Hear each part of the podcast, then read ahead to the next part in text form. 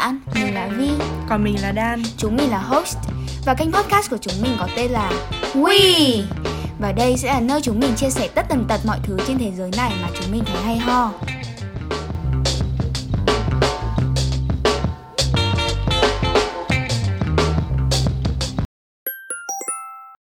Học sinh ngày nay phải đối mặt với rất nhiều áp lực khác nhau.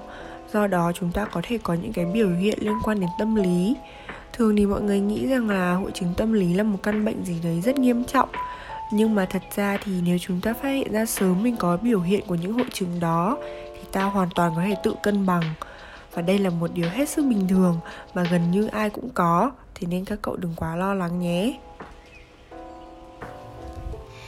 Và trước hết, chúng ta sẽ đến với hội chứng đầu tiên.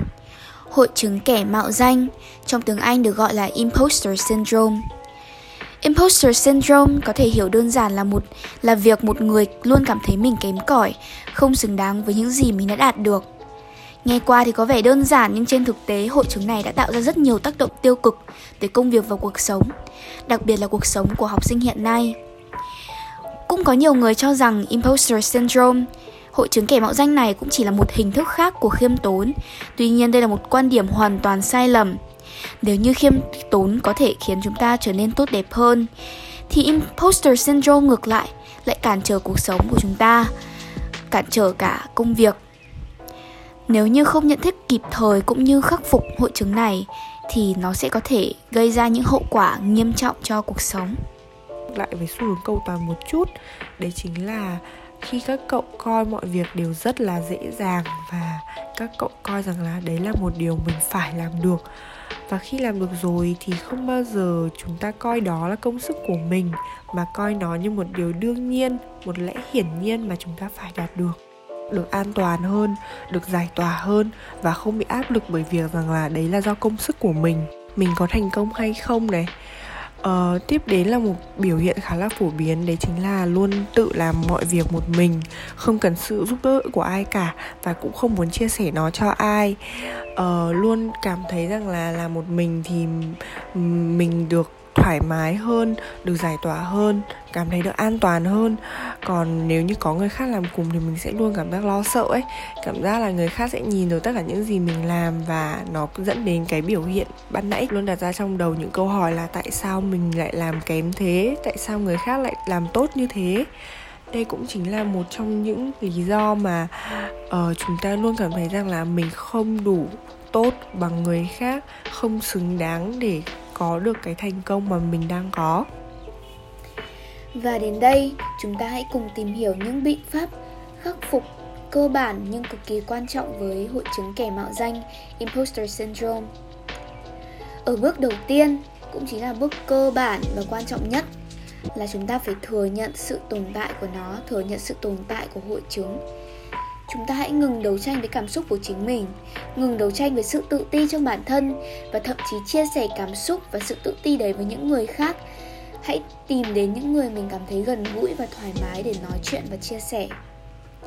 Và đến bước thứ hai, sau khi đã thừa nhận được sự tồn tại của nó, chúng ta cần tập trung vào bản thân.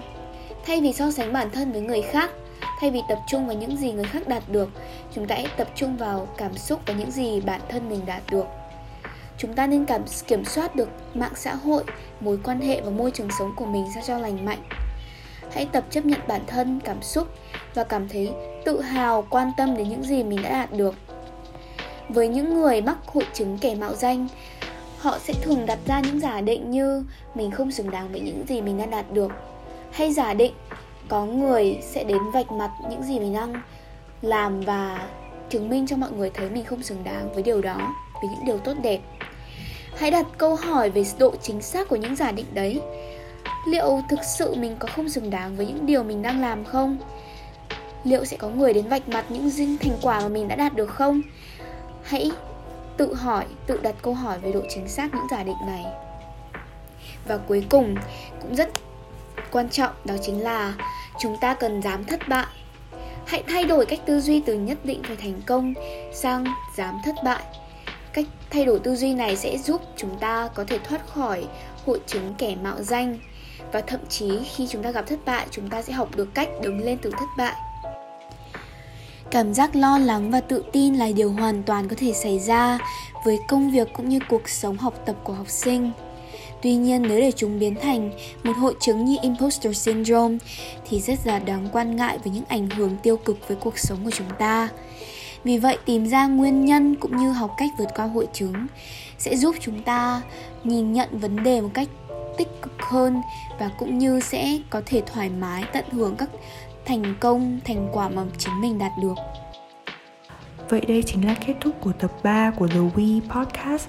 Chúng mình hy vọng rằng bạn sẽ tìm thấy được sự đồng cảm thông qua những chia sẻ của chúng mình. Hẹn gặp lại mọi người tại tập 4. Chúng mình sẽ tiếp tục chia sẻ về những vấn đề tâm lý và qua đó hy vọng sẽ giúp được mọi người giải tỏa phần nào và sẽ có một cuộc sống vui vẻ, hạnh phúc hơn.